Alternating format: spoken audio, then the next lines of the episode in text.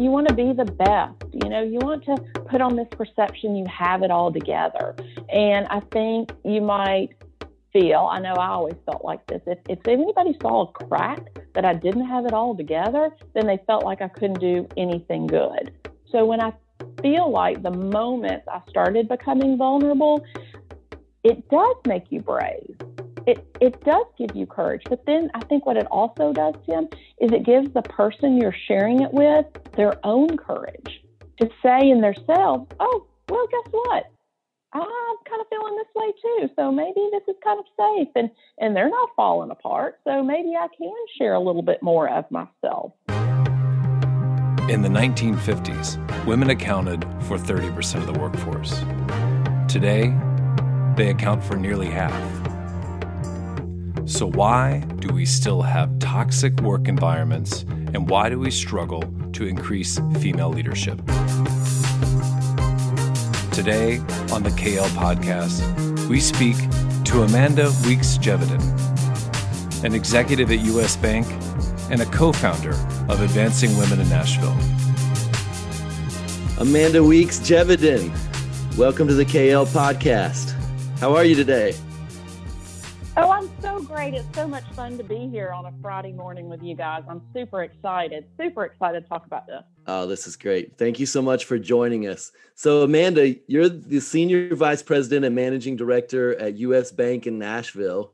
Uh, but I'm going to go light on the banking questions today we really are wanting to talk more about your quote unquote other job, uh, which is co founder of Advancing Women in Nashville. Tell us a little bit about AWIN.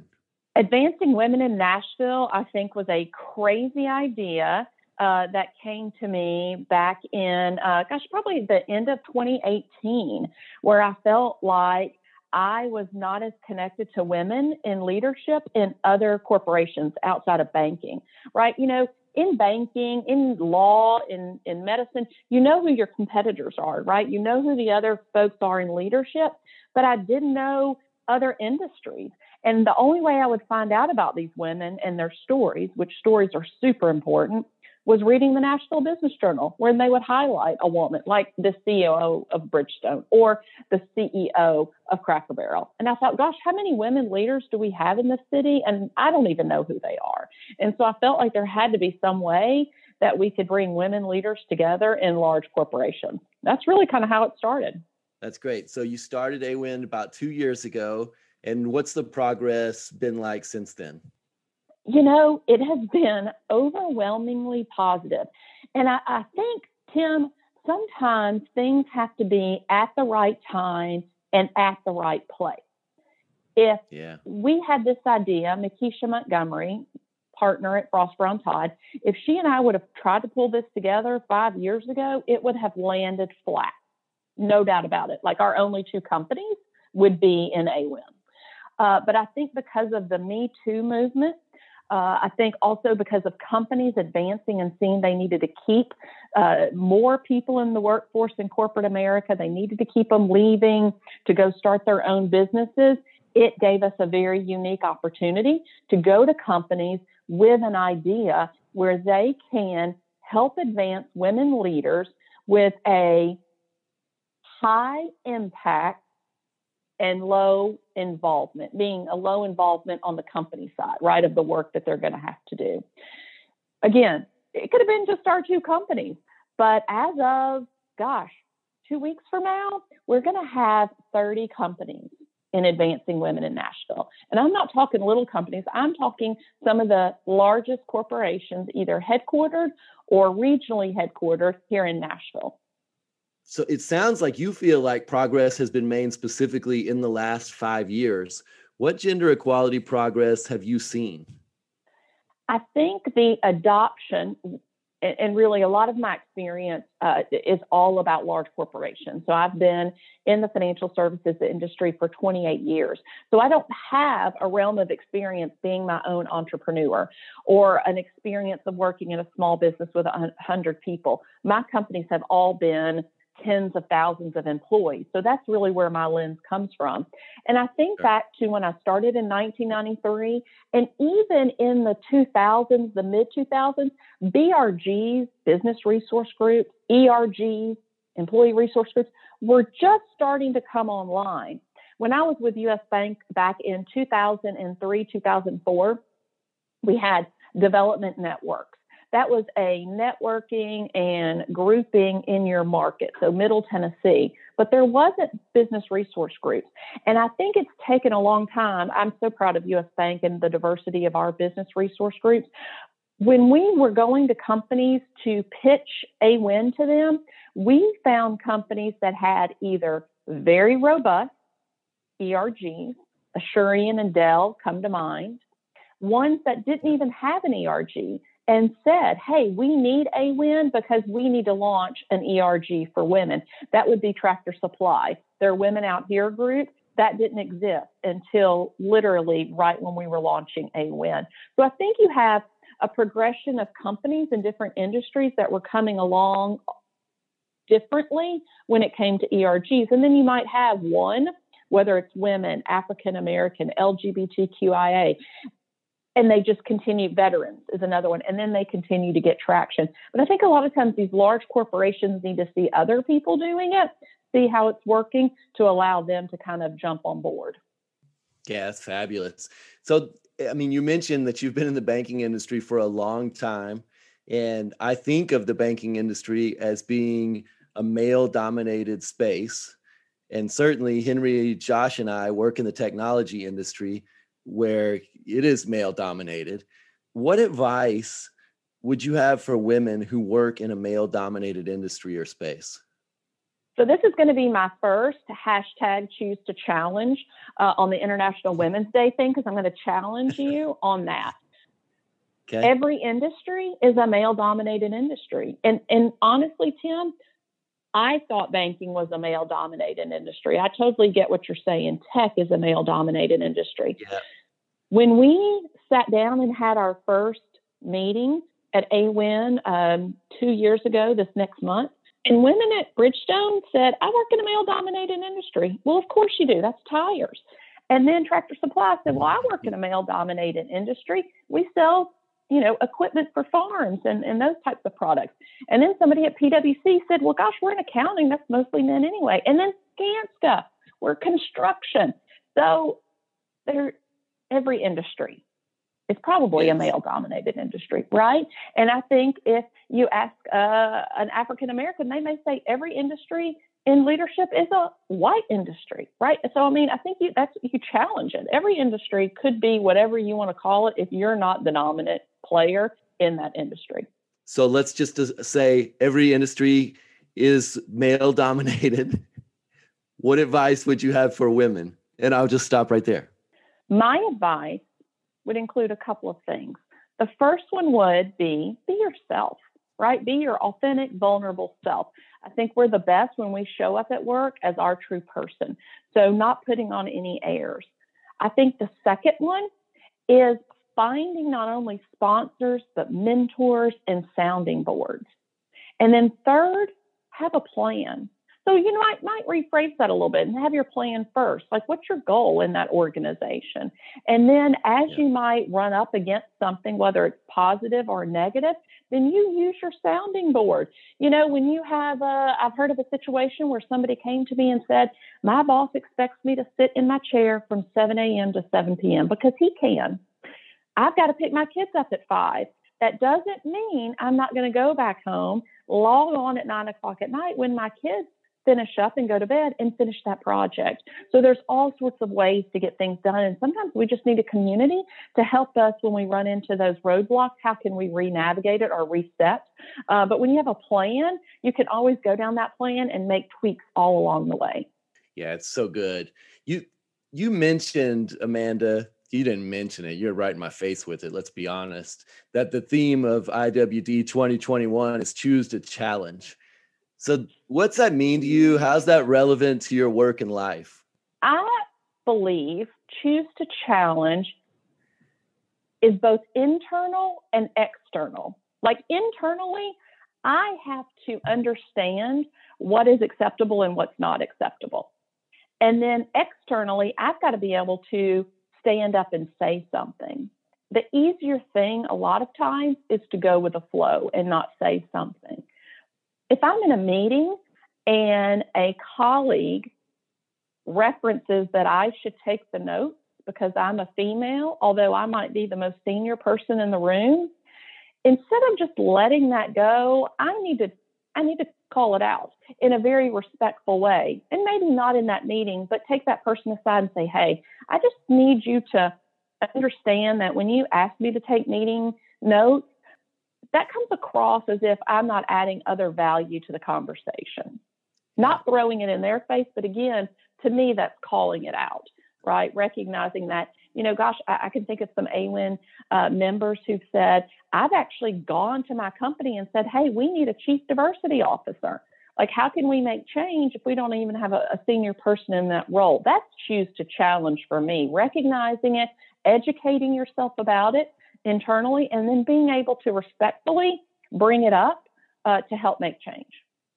Yeah, it, I'll tell you what I love about that theme is it's all encompassing because choose to challenge really speaks to men as much as women, maybe more, because you are talking about how as a strong female leader in your workplace, you're you're challenging some things, but you know, men have to challenge it as well. I mean, it's we don't get where we want to be without men stepping up as well. So, what can men do to help achieve equality? I think you said it, Tim. We have to all be aware, right? We all yeah. have to educate ourselves. What comment, if if that happened in a situation and I didn't take that person aside and say, "Hey, this kind of landed wrong on me," how are they going to know it's not an appropriate comment? If I say something that offends somebody or doesn't come across the right way, I would hope that they would point it out to me, right? So if we don't recognize what's going on and address it in a respectful way, we can't make change. So proud of many of our leaders within AWIN. There are male allies. I've worked for male bosses. I kind of thought through this uh, as I was preparing for this podcast. I haven't worked for a female since 2004. That's okay with me. I love my male leaders. I gain a lot of insight from them, and they do support women. And I think the more that I'm able to share with them my perspective, uh, many of them, quite frankly, all of them are fathers of daughters. And I think now, uh, when you're having, you know, my leaders are all, you know, middle of their career, their dads or their granddads. And I've heard this from other leaders, uh, C suite leaders in some of our AWIN companies is I'm now seeing what my daughters or granddaughters are facing in the workforce, and it gives me a different perspective. So again, if we don't have male allies, I mean, this is a, a work we all do together. It's not one independent group that makes change. Yeah, and I th- I think you're exactly right. When you personalize it like that, the lens becomes different very quickly, doesn't it? because um, you know my wife works and when i look at things through her lens i get very protective of it and i have two daughters who are now entering the workforce when i look at things through their lens i get very protective and the reality of the situation is that i should have been looking at it through that lens all along you know and i don't feel like i've had some um, massive change. You know, it's not 180 degree um, turnaround, but it has changed. There's no doubt. I mean, I if I'm being honest with myself, you know, I feel like I have been an advocate for women for a long time, but when I just click down to my wife and my kids, I'm like, yeah, I could have done a little bit more. And I think, you know, maybe that's the lens that we all need to start looking at is, you know, doing doing just enough maybe isn't enough. And Tim, I think it's sharing your story. Like, what made that change for you, right? That's what, like, that would be powerful for me to know. If I know that your daughter had an experience in the workplace that you became more protective over, whatever that is, then that allows me the opportunity to share that with other people. And you, hashtag choose to challenge, you share that with other men that you work with. Hey, my daughter went through, I mean, that's the organicness of this, right? Is, is us sharing these experiences and these stories where we do change our thinking a little bit, right? That's how that's how another way male allies can help. The themes here, Amanda, are things that we talk about a lot: authenticity and communication, and how critical they are to you know so many different facets of our life let's scoot back for just a second to International Women's Day because we went straight to the theme and we didn't really talk about the actual day. So, mm-hmm. you know, it's coming up on March 8th. What does International Women's Day mean to you personally? International Women's Day means something different to me starting in 2019 than it did before. Uh, this is probably going to be my vulnerable moment on this podcast is that I did not celebrate International Women's Day before 2019. And quite frankly, I don't know if I even knew much about it. I might have heard it in passing, but I really didn't know it or understand it. And that's shameful. I should know about it, but I didn't. Through the AWIN companies that we worked with, uh, they celebrated International Women's Day on a grand scale in their organizations. And when we decided to launch AWIN, we were sitting in a board meeting in January just trying to determine with all of these companies when would be an appropriate time to launch this new organization. And I believe it was Asurion, it may even have been Dell and PwC all coming in and saying, we need to do it on International Women's Day. There will be a theme. I mean, that's a, a day of celebration, a day of recognition, a day of, of quite frankly, challenge and, and ownership. And we said there's no better day to launch Advancing Women in Nashville than International Women's Day. So in March of 2019, it took on a whole new world for me. And I'm excited about International Women's Day. Uh, like I said, you know, last year, balance is better. Um, you know, we've had great robust conversations with people around International Women's Day. We've had media coverage around it. Uh, I've been able to share uh, ownership around International Women's Day within my company, and I know other AWIN companies have been able to build on that theme as well. So I think I'm the poster child, Amanda, for the value of a company emphasizing, you know, International Women's Day or having strong ERGs because I I like you, I wasn't familiar with with Women's Day until Dell, you know, socialized it for me, I suppose. And, you know, when I just glanced at the history, it's been celebrated in one form or another for over a hundred years. Now, it, it isn't one of these celebrations that started in the US and then it kind of just filtered across internationally, you know, and now it's International Women's Day. It actually started internationally and now it's getting to the United States. It's it's actually a holiday in in like 25 countries around the world. Um, but you know, I think it just speaks to how important it is for our workplaces to shine a spotlight on on the day and on causes that are important because through ERGs and through my workplaces, you know, that's how I became aware of it in the first place. Is is there something that you'll do specifically to celebrate on March 8th? Tim, I'm so excited to tell you how I will celebrate International oh, Women's go. Day. Although I wish it would be in person, and if I closed my eyes for just a moment, I can visualize what that will look like. However, virtually, I will be celebrating with hopefully up to 500 people here in the Middle Tennessee area. And we've made it a tradition at Advancing Women in Nashville to take International Women's Day and celebrate it with our AWIN companies.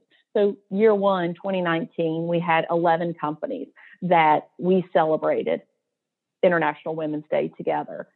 Last year, we doubled that and had 24 companies as part of Advancing Women in Nashville celebrating International Women's Day, making it a launch, quite frankly, a launch of the organization, and year two, a launch of the second cohort on March 8th, we're going to do it again. We're not only going to celebrate, choose to challenge the International Women's Day thing, we're going to launch the third cohort of Advancing Women in Nashville. As of right now, this day, we have seven committed companies to join the work that the other 23 are doing. Uh, we have several, have conversations actually today with some very well known companies. I hope to have that cohort filled with 12 additional companies to be able to launch on International Women's Day, include those companies in the important work that we're doing in advancing women in Nashville. That's great. So it's a That's... big celebration, Tim. I got to get you an invite if you don't already have one. You don't want to miss it. I do. I do need one. And you know, you're right. It You is a celebration. And you know, I think if if there are people who aren't familiar with with, with International Women's Day, you know, there might be if they've never participated, they might think to themselves, you know, is this a protest? Is it a day of reflection? Like what's going on with this? But it is a celebration. And I know, you know, when I participate in the in the activities at my workplace because that's that's who Mhm. provides those for me i'm Mhm. i'm charged up when i get finished but the women that i work with are floating i mean they are so full of energy and power for weeks and weeks after that day it is really amazing um, the impact that it has is it is it the same for you and and the people that you work with No doubt, no doubt. It's it's like this um, feeling of I've celebrated what we've accomplished. I've gotten great new ideas on where I need to be focused next, and you're charged up, ready to go to start acting on those. You know, when I think about our first uh, International Women's Day celebration at Advancing Women in Nashville, when we had this panel that was so impressive, we had um, different generations of corporate leaders and then we had small group situations. Tim, folks were weeping. I'm not going to lie because they felt like they were in an a safe environment and they felt like they could visit about what their experiences were, but then to take that turn and make it positive and say, what can I do to make change individually and collectively as a group? I think this year is going to be just that, even if we're virtual. Uh, we're excited to hear from Kia Jarman, who's a very well known speaker uh, all around women's issues and diversity and equity and inclusion. We're happy to have her. We're happy to invigorate our new companies that are joining us. And then we're also going to be launching the AWIN Mighty Network, which is going to be a, a collaborative app to where all of our members are going to be able to chat about conversations. They're going to be able to join book clubs. They're going to be able to, um, you know, work on advocacy projects, community connection projects. So again, taking that energy, Tim, that you talked about, when you leave an International Women's Day event, we're going to take it and give you immediate opportunities to get engaged so you don't lose that excitement and energy. That's the important part about it, right? You don't want it to go away in two days and forget about it till next year. You want to keep working through that and keep that at a high level. Yeah, for sure. And you know, you mentioned the the cross generational celebration. It- That strikes me as well. I, you know, when I see it, I just think, man, there's three generations here, maybe four. Um, there's a, you know, there's a new generation coming in the workforce right now, but it just strikes you the the generations coming together like that, and that kind of leads me into legacy and influential figures in our life. So, is there a spe- specific female leader or a specific moment of women's empowerment or accomplishment that personally inspires you? This is a wonderful question, and I could take it a lot of different ways. You know, you have all of these famous feminists that I could could reference. Um, but I think I've learned in my career, probably the first 10 years of my career, I was a really good manager. I'm not going to lie. I was great. I was great on data. I was great on activity, uh, but I wasn't a leader. Right. And so I think there were a lot of things about being a leader that helped me. Um, and I had one manager that did a really good job of making sure that I was a little bit more authentic and showed my colleagues the people side of me, not just the business side. And fast forward to probably about uh, eight years ago or so, I discovered Brene Brown from my mom, actually. Yes. Oh my gosh. Right? Like, so she doesn't work for a large co- corporation and she's not a CEO, right? So you would think somebody, you know, who's worked in a, C- in a, um, in corporations the whole life would like look at, you know, the Cracker Barrel CEO and think, oh my gosh, I, this is who I look up to. But I, it wasn't. It was somebody who's a, a leader and who's helping people think about leadership differently. So it's Brene Brown. It's, you know, the book's about gifts of imperfection. As a mom, of a senior in high school, I struggled many years along the way that I wasn't the mom who picked up every afternoon, who got to go on every field trip, and who brought homemade cookies. Brene wrote that in a book that you can bring store bought cookies and don't feel bad about it because you're doing other work, right? Then going about rising strong. In, in that book, she talks about showing up in the arena. I mean, I was scared to sometimes have conflict with somebody, but I showed up in the arena and it maybe helped our relationship or didn't repair it. But gosh, I go back and say, well, at least I showed up. At least I had the courage to say, hey, you asked me to take notes in a meeting. I add a lot more value. Here's what that's true Brene Brown. You know, then you go back to being a brave leader, right? And so for me, it's been Brene Brown. I think on the other side, this is my fun side, Tim, is Dolly Parton. And I'll tell you why. It's not that she's a great singer, although she is, and it's not that um, it's not that she's famous. It's who she is at her core. I've never ever heard anybody say anything bad about Dolly Parton. I've listened to podcasts on Dolly. I've I've seen I don't even know how many interviews about her. She is the authentic person. And if you don't like the way that she looks, she really just doesn't care. She likes who she is. And she's unapologetic for it. And she is a giver, right? The work that she does with Imagination Library, what she did with the, the vaccine trials, what she did in Gatlinburg, we should all be givers in our life eh, to whatever scope that we can. And then finally, I think you just have to be a good person. You know, if you if you listen to some of the podcasts or interviews that she's done, she's actually done one with with Brene Brown that's over the top. One of the things that she says, she doesn't get involved in politics. She doesn't she doesn't say uh, she has fans that are all over every demographic, right? Every political affiliation. You got to get you got to find ways to work with everyone. And so she just walks her line and keeps those things to herself, but just tries to do the right thing all the time. So Brene Brown, Dolly Parton, two sides of the frame, but those are my those are my girls. I, I got to meet them both sometime. That's my that's my dream. Oh, such an amazing answer. Let's go back to Brene Brown for a second. Although I mm-hmm. I feel like we could have a podcast devoted solely to Dolly Parton.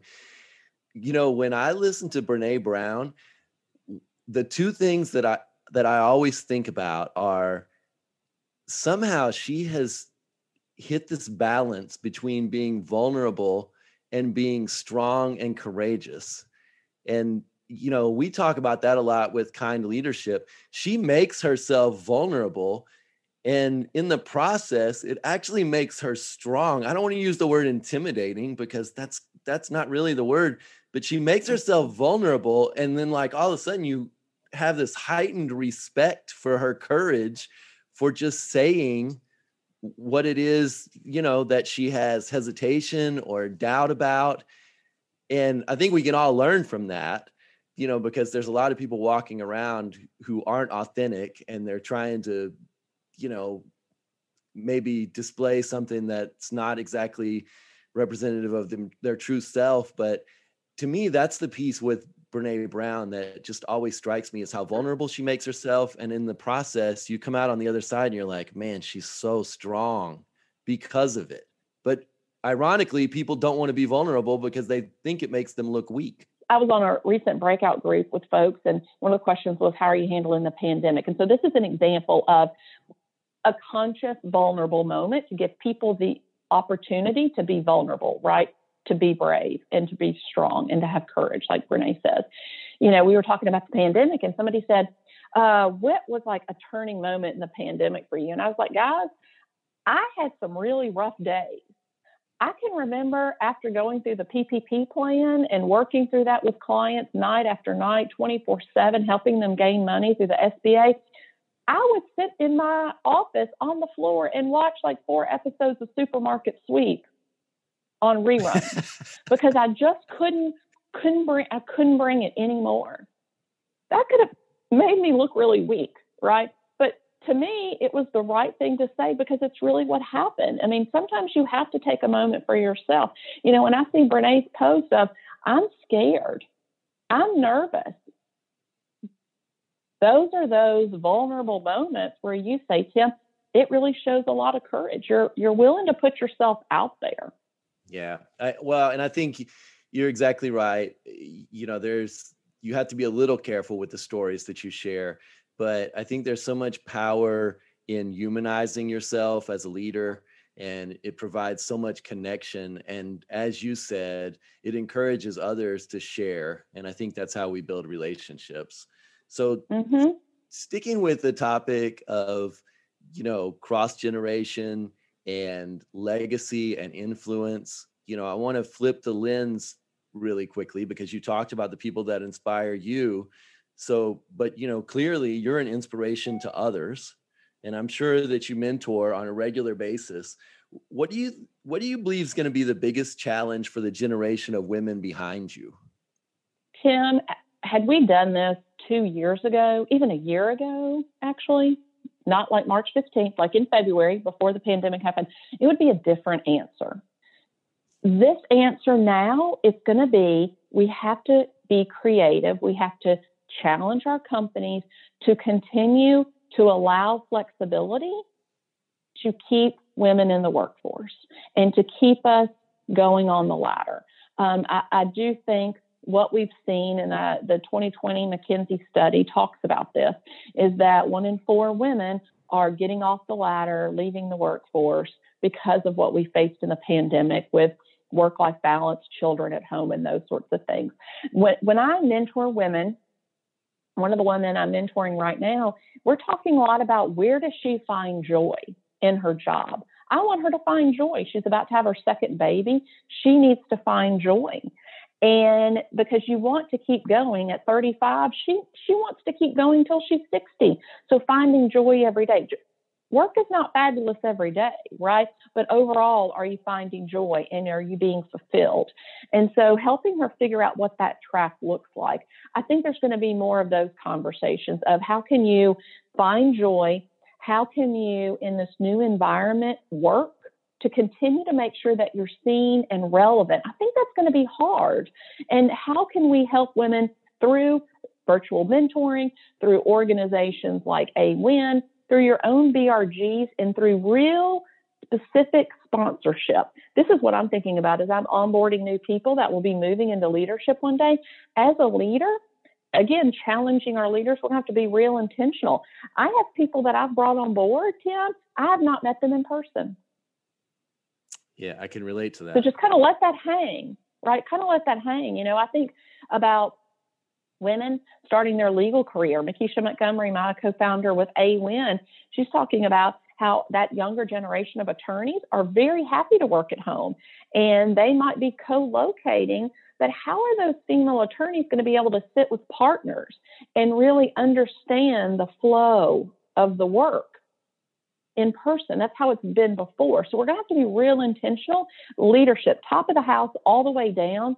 Cross leadership, not only through your business line, but also through these ERGs to make sure that we come up with creative ways to help people still get leadership development and keep helping them in their career while balancing what this new world looks like in that I think a lot of people are going to say, I don't want it to go back to the way that it was. I don't want to go back sitting in a chair, 7:30 a.m. to 6 p.m., a long commute. I see the value of being able to have a hybrid situation. Do you think the, you know, you just talked about women leaving the workplace because of the pandemic. And mm-hmm. there's no denying that. I mean, the data shows it. I saw some some data the other day that said I think uh, in the last quarter of 2020, 100,000 women left the workplace while 16,000 men joined it. Um, so you know, there's data that supports that for sure. That's not just a notion on your part. Do you mm think that re- the remote workplace actually helps? I mean, you know, let's kind of get away from the pandemic because I know mm-hmm. there's all kinds of implications mm-hmm. there, but it feels like a remote workplace would offer a higher level of work life balance. Is that mm-hmm. advantageous mm-hmm. um, to to retaining women? Yes, it is advantageous, and I hate to put a but in there. I'm in a I'm in a unique situation, right? I'm a mom of a teenager. My child drives. He's about to go to college. I have good work life balance. If I was at home, and I have friends that are at home with three children under the age of eight, right? Regardless of whether or not they're in school from eight to three or not, those responsibilities are still there. right? So how do you? That's the that's the challenge, and I think as moms, a lot of times, and wives, and as single people, we have a tendency to put more responsibilities on ourselves.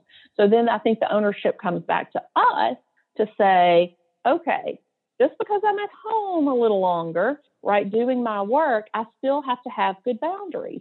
I still need to put my computer down at whatever time, leave my work phone upstairs, and go down and be with my family. I don't need to add more home responsibilities on myself. That's the way that I look at it. You know, on my usual hour commute time in the morning, what am I doing with that time? Well, personally, I walk with my husband and my dog.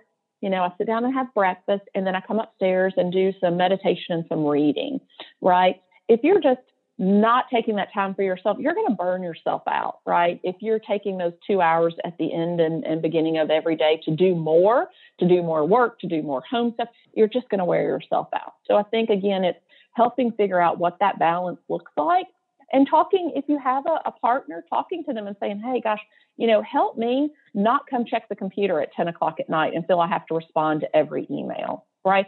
You know, challenging a, a, friend to help you do that, right? An accountability partner on some of those things. So that way you can and talk to your your boss, right? I mean, I think there's a huge part of that. I know that I all through yes. this I've talked to my boss and say, gosh, I love the ability I have to work from home. I feel I'm dedicated.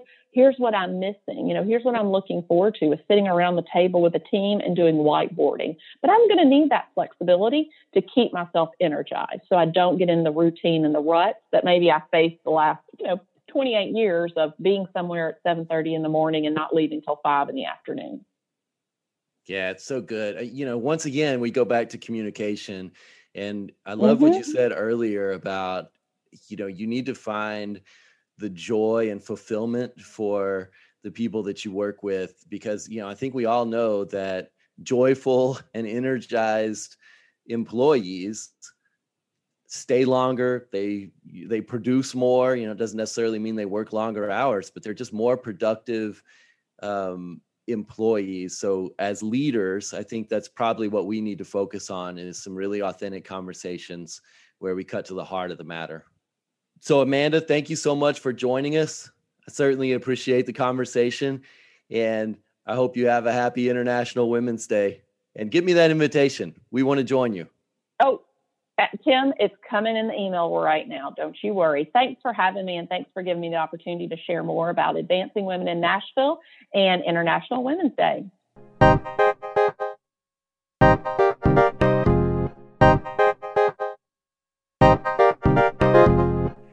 Much energy and excitement does Amanda Weeks Geveden have?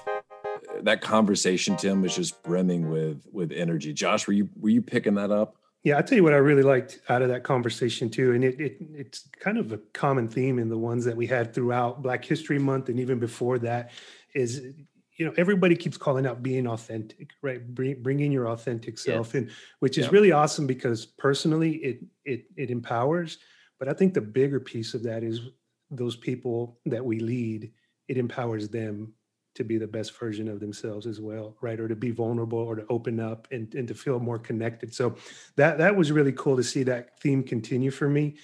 Another piece that I really liked about that conversation was the hashtag of choose to challenge. I think that's yeah. huge, right? In in being yeah. an advocate. Uh, you called it out, Tim, right? It's it's choose to challenge for the females in the workplace, but I think it's equally as huge for the males uh, I mean, yeah, that's the piece that I like the the most about that theme. Yeah, I mentioned it in the conversation, but it's an all-inclusive theme because you know we're we're all challenged by making this world more inclusive. It speaks to me.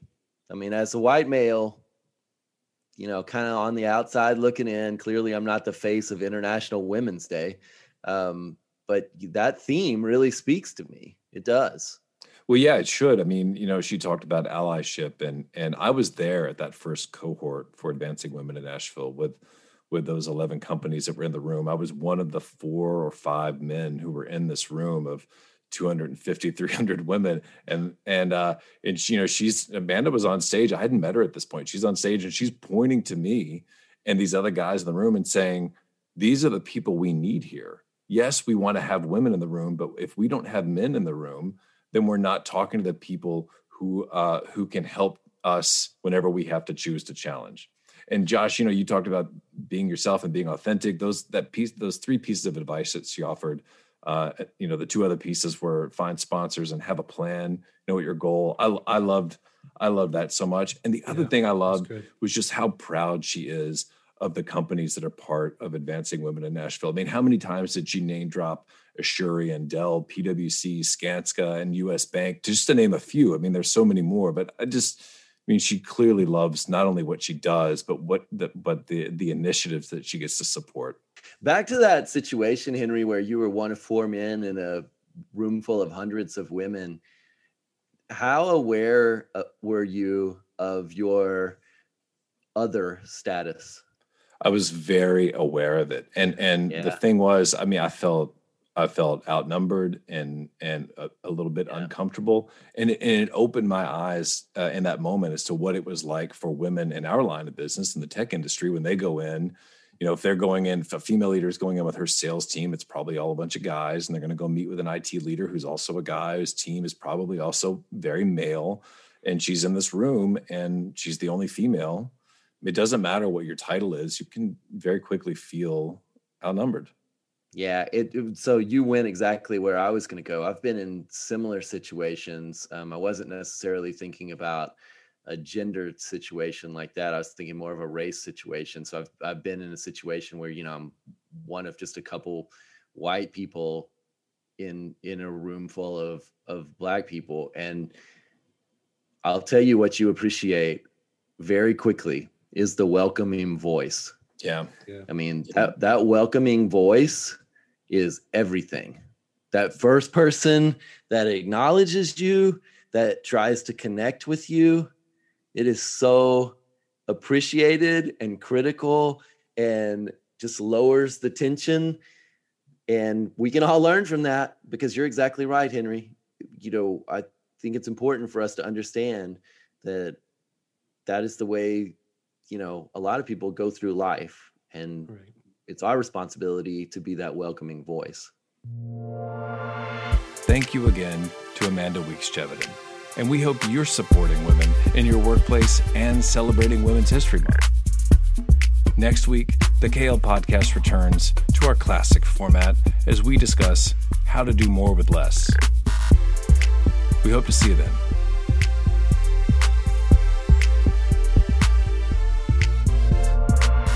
For more KL podcasts, visit kindleadershipproject.com, follow us on LinkedIn, or find us on your favorite streaming service. This podcast is an expression of the views of Kind Leadership and its team.